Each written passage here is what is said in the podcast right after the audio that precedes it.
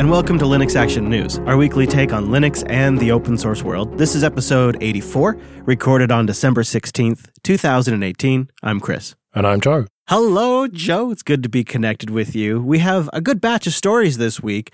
One that I got to say, our first story didn't think we'd be hearing maybe until Intel was on the ropes, but it looks like Intel could be working on open sourcing their FSP. Yeah, now it's easy to get excited about this, but I do think we have to temper our expectations slightly because this is only the first talk of this and it's not the only proprietary component that makes an Intel system boot, True. but it is a very good potential first step. Right. So, just really quick, the FSP, just so everybody's on the same page, that stands for the firmware support package.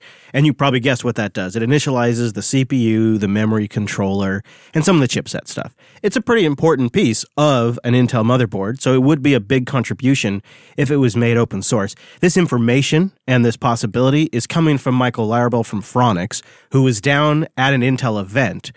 And some of what he saw at this event syncs up with my experience when I was on the Intel campus just a couple of months ago.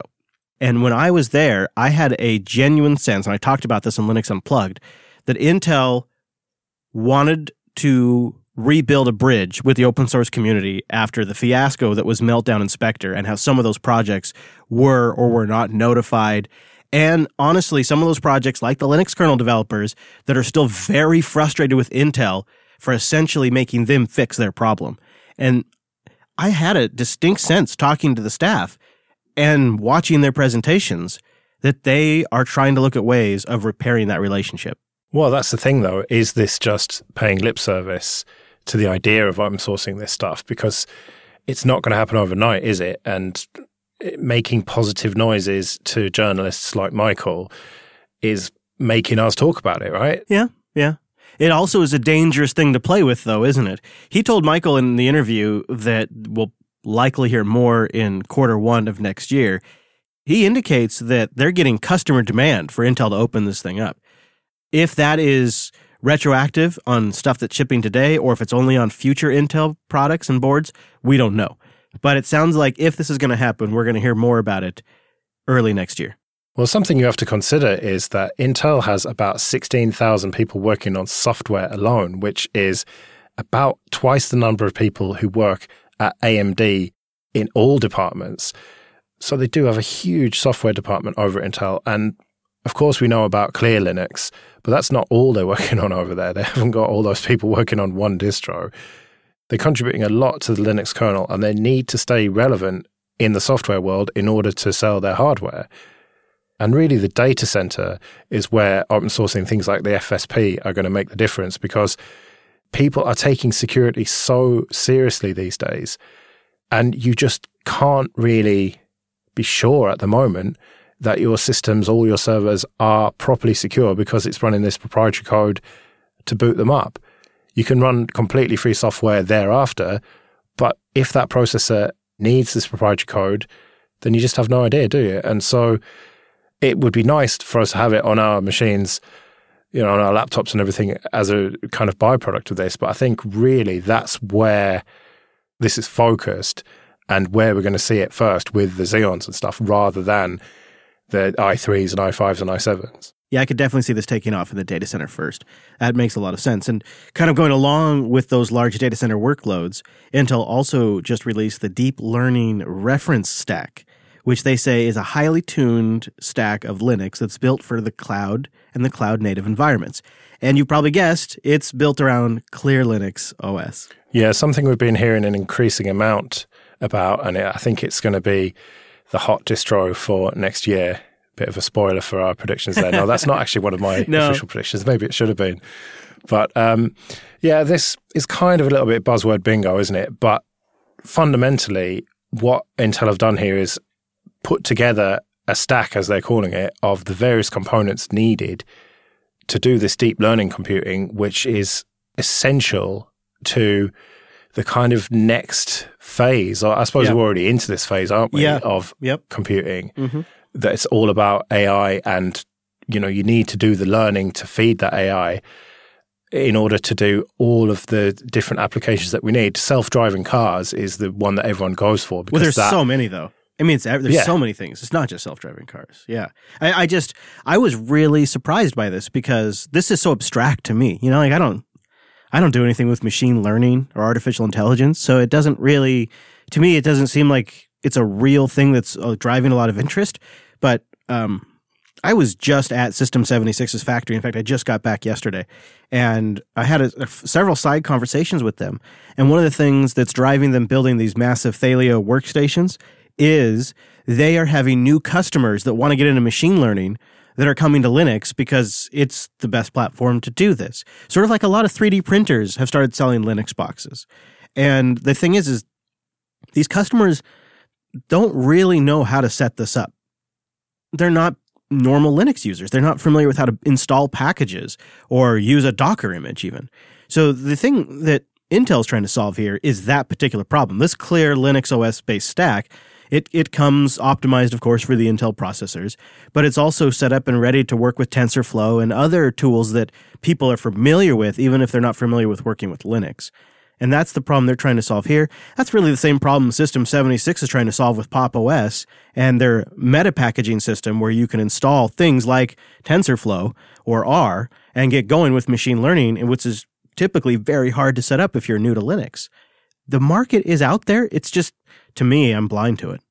But I know that your buddy and mine, Wes Payne, likes to play around with the machine learning from a time to time, likes to have himself a little machine learning. And uh, from our chats, it sounds like Linux is really one of the best platforms to be doing this on. Yeah, well, it's all math based, isn't it? So, of course, he's going to be interested.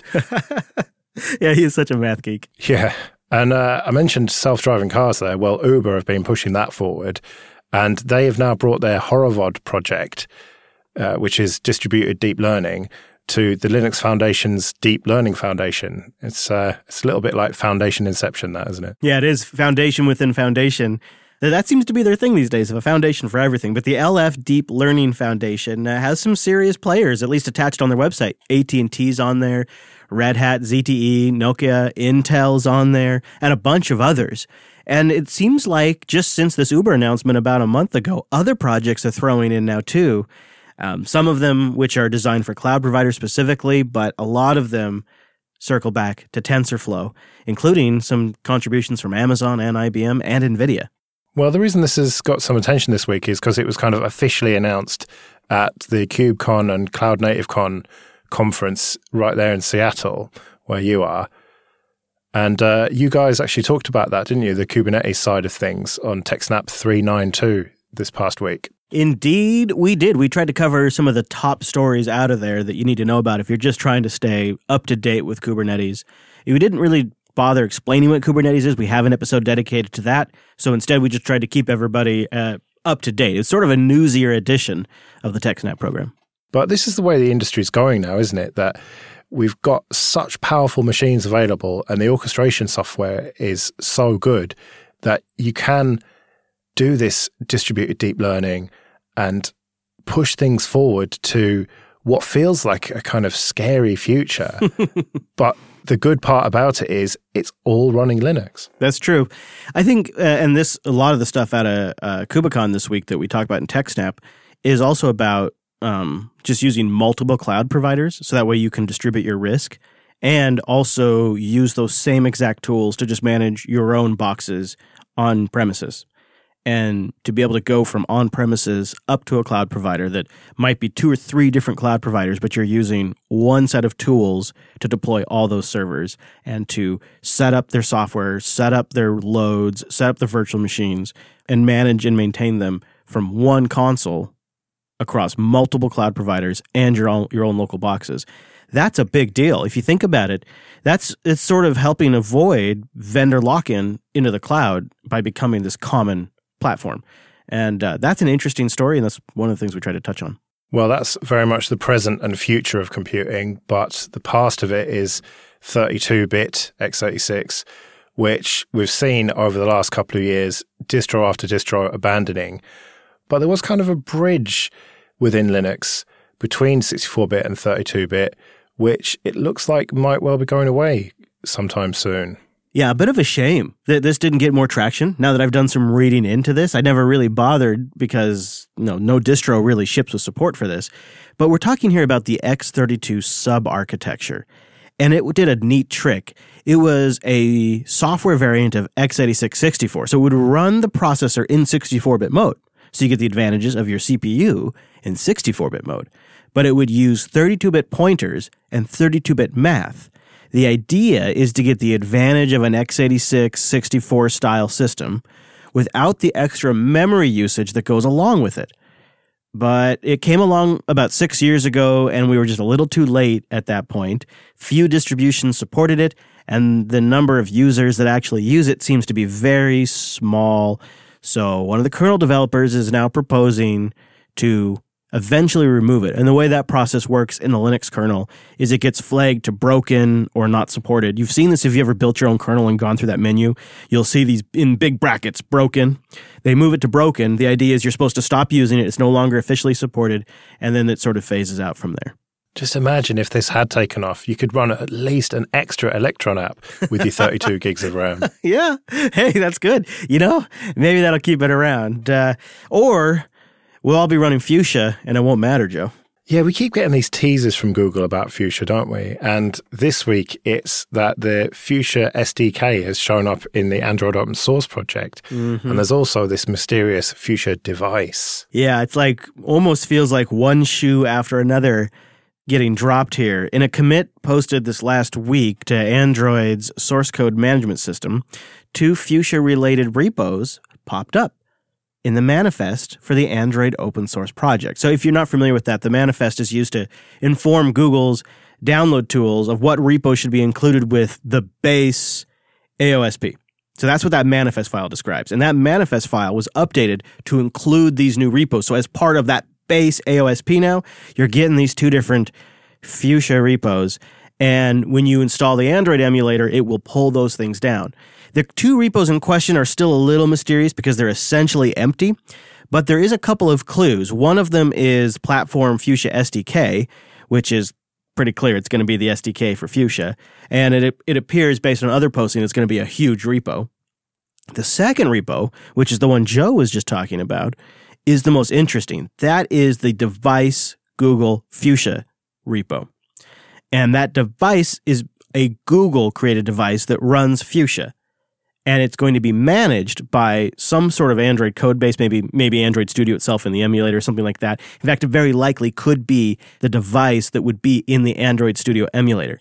That emulator actually has its own repo, its own device class in AOSP. So that could be what we're seeing here is they're preparing folks the ability to create applications on Fuchsia using Android Studio. Yeah, that was my read on it. It's not an actual device, it's this kind of virtual device in the emulator which is a key part of development, isn't it? You need to have that in the emulator. And now it's just going to be part of Android open source projects. Yeah. So that is kind of a, it seems like a, a, small step, but it's also a giant leap at the same time. I don't know. It's it's yep. very much. It's like if you see a construction project of a building, right? And once the actual building starts to go up, it's relatively quick, but there's a lot of groundwork goes into it first, the foundations and all the drainage and everything. That's you, you know you're just looking at a construction site that's just doing nothing seemingly, and then bang, suddenly the building appears, mm. and that's what Google's been doing with Fuchsia. And this is one of those important steps. And it's not a big flashy display. You know, we're not flashing it on a phone and, and checking it out and, and being able to make YouTube videos about it and all the rest of it. It's it's the plumbing, isn't it? Yes. It's the foundational yeah. work. Mm-hmm. Yeah. And it also gives us an insight into what their strategy is going to be for developer adoption. And I think this is a cunning one. They're just apparently going to bake it into the existing tools that people already have for creating Android apps, which is also likely a clue that there's going to be some way to move Android applications over to Fuchsia. Well, yeah. Why force people to change the tools they're using? And they're almost sort of sneaking it in by the back door, aren't they? Yeah. You can, if you're keeping up to date with the tools that you've already been using, then it's suddenly just going to appear there. Mm-hmm. Yeah, I think our predictions episode is going to be a fun one this year. I got to say, I've been uh, keeping a list and checking it twice, and we're they're coming up soon for the holidays. I, am going to have to do some in Linux Unplugged too. I've just, I don't know. I feel like I'm feeling confident about my predictions this year. Well, I'm going to give you another one, and that's that we're not going to see an actual consumer device shipping with Fuchsia in 2019.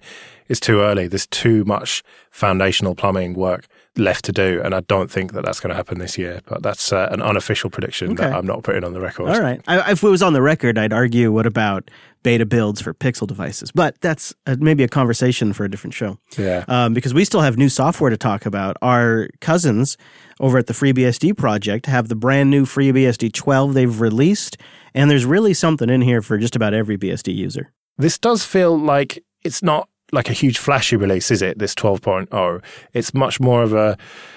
They've improved various small bits. It kind of almost reminds me of Elementary OS, where you had that ridiculously long post for Juno, where it was just just so many small features that add up to something huge. And that's kind of how this uh, FreeBSD release feels to me. It's not like this huge um, show-stopping release, is it? Yeah, it's kind of like I was saying. There's something there for every BSD user. Like if I was if I was a BSD user, the couple of things that I like are the improvements to bhyve, so you can do NVMe device emulation, and they've also now have the ability to run bhyve, which is their kind of their KVM competitor, their virtualization system. You can run it itself within a jail, which is pretty nice. That's a cool security feature. And Packet Filter is now usable within jails, and they have a great packet filter system. So there's just a ton of stuff in here. But our buddies over at the BSD show, they did a real good coverage on it. Over at BSD Now, episode 276, um, they did a full, as you would expect, a BSD Now style full rundown of the new release. And come on, let's not forget the most important feature, KDE 5.12.5, which is the LTS, but not quite the latest point release. But, you know, it's BSD, we'll forgive them. Yeah, that's actually not bad. You could get a nice modern Plasma LTS desktop on FreeBSD. Nothing wrong with that if Linux doesn't uh, float your boat. Yeah, it's not for me, I'm afraid. yeah, but you know, it probably makes a decent XFCE workstation there, Joe.